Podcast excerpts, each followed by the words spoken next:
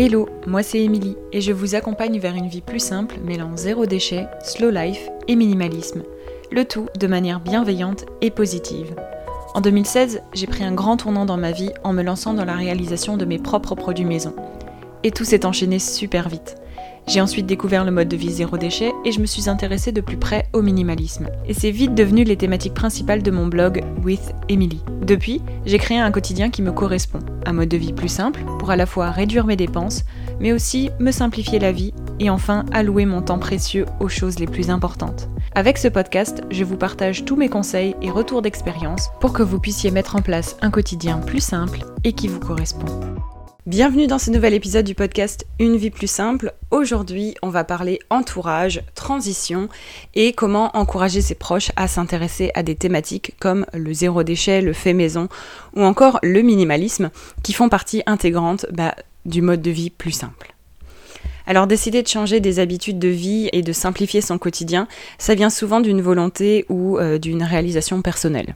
Sauf que bah, cette réalisation, elle n'est pas toujours partagée euh, par les autres membres de son foyer ou par euh, bah, son cercle proche, que ce soit les amis, la famille, etc. Personnellement, depuis que j'ai euh, entamé ma transition vers une vie plus simple, j'ai souhaité en faire profiter mes proches. Alors certains étaient assez réticents au début, mais j'ai réussi à leur faire changer leur vision sur le zéro déchet, le minimalisme et le fait maison, avec du temps bien sûr, et je les encourage aujourd'hui dans leurs efforts, qu'ils soient minimes ou plus importants. Dans cet épisode de podcast, j'avais envie de vous partager 5 astuces pour pouvoir encourager vos proches à simplifier eux aussi leur quotidien. Mon premier conseil, c'est d'expliquer vos motivations. Pour moi, la meilleure façon d'entamer la discussion à propos du zéro déchet, du minimalisme, du fait maison, bref, de la vie plus simple, c'est d'en discuter avec vos proches et de parler de ce qui vous motive ça, leur permettra de comprendre qu'il s'agit de quelque chose qui vous tient à cœur. Et euh, souvent, ça peut suffire à motiver euh, bah, vos proches à tester quelques nouvelles choses. Au fur et à mesure, ils vont petit à petit s'habituer à ce nouveau mode de vie qui vous intéresse et que vous avez mis en place. Et qui sait, peut-être un jour adopter euh, des habitudes comme les vôtres. Mon deuxième conseil, ce serait d'écouter leur réticence. Selon moi, il est important de discuter de vos motivations, de votre point de vue, voilà, en entamant la discussion, mais il est aussi important d'écouter les autres et de savoir pourquoi ils peuvent être réticents à changer leurs habitudes. Alors, leurs réticences, elles sont entièrement valables. Il est important de comprendre euh, ce qui peut les bloquer et que chacun a sa propre vision des choses qui évolue au fur et à mesure, mais il faut comprendre que euh, chacun a sa vision. Vous pouvez également leur proposer bah, d'adopter des petits pas, par exemple zéro déchet simple ou minimaliste, à réaliser et qui seraient euh, assez proches de leur motivation, de leur vision, de leurs valeurs.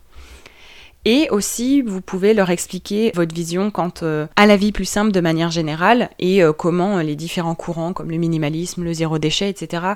s'intègrent là-dedans, en tout cas pour vous. Parce que souvent, euh, si je prends l'exemple du minimalisme, on s'imagine une maison vide, blanche, immaculée, avec presque aucune possession, chaque chose exactement rangée à sa place, etc. Bref, un endroit où on vit pas. Et ça, on en a déjà parlé. Mais en leur expliquant qu'il y a plusieurs façons de faire et non pas une seule, notamment euh, bah, l'histoire du zéro déchet, on ne peut absolument pas être zéro déchet, souvent ça peut euh, rassurer vos proches, ça peut leur permettre de comprendre les bienfaits, mais aussi que bah, il n'y a pas d'élément voilà, totalement radical, il n'y a pas un changement radical dans la mise en place de ces nouvelles habitudes. Un autre conseil, ce serait de leur faire tester des alternatives, que ce soit des alternatives zéro déchet ou minimalistes par exemple. Euh, l'un des petits pas, euh, par exemple zéro déchet à proposer à vos proches, ça pourrait être de leur proposer de tester des alternatives que vous utilisez personnellement. Ça peut être par exemple de faire la vaisselle avec une brosse en bois et non plus une éponge, pour une fois et pour juste tester.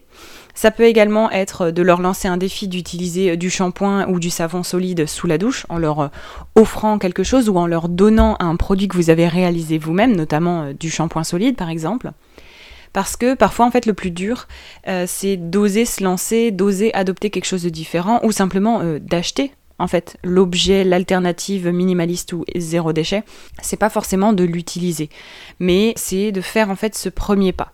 Alors que si vous vous euh, voilà, vous les rencontrez un peu à, mi-chemin en leur achetant quelque chose, en leur offrant quelque chose ou en leur, leur donnant, leur mettant à disposition une alternative, ils seront sûrement moins réticents à bah, tester tout simplement, au moins pour une fois, sans engagement les choses. Mon autre conseil, ce serait de partager à vos proches vos blogs, les entrepreneurs euh, favoris que vous suivez euh, sur ces thématiques zéro déchet, minimaliste, fait maison, bref, vie plus simple. C'est quelque chose que j'aime euh, particulièrement faire lorsque bah, je souhaite sensibiliser mes proches aux bienfaits du minimalisme, du zéro déchet, du fait maison.